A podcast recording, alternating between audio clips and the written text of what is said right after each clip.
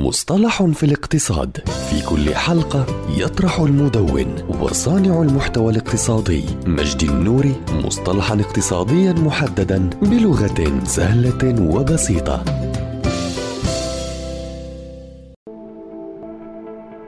الشراء الإلزامي أو حق الاستملاك العام أو الاستحواذ الإلزامي. هي عملية أخذ الأراضي والاستحواذ عليها مقابل منح التعويض عنها. وعندما تكون هناك حاجة إلى الأرض لمشروع ما مثل إنشاء طريق يمكن للسلطات المحلية والهيئات العامة الأخرى أن تأخذ أرضا من مالكها مع تعويضه بالمبلغ الذي يطلبه أو بالقيمة التقديرية التي تحددها السلطات. ولا يجوز للمالك الاعتراض على البيع حيث أن البيع في هذه الحالة مقتصر على المصلحة العامة كأن يكون هذا العقار أو الأرض ضروري لإنشاء مشروع أو منفعة عامة.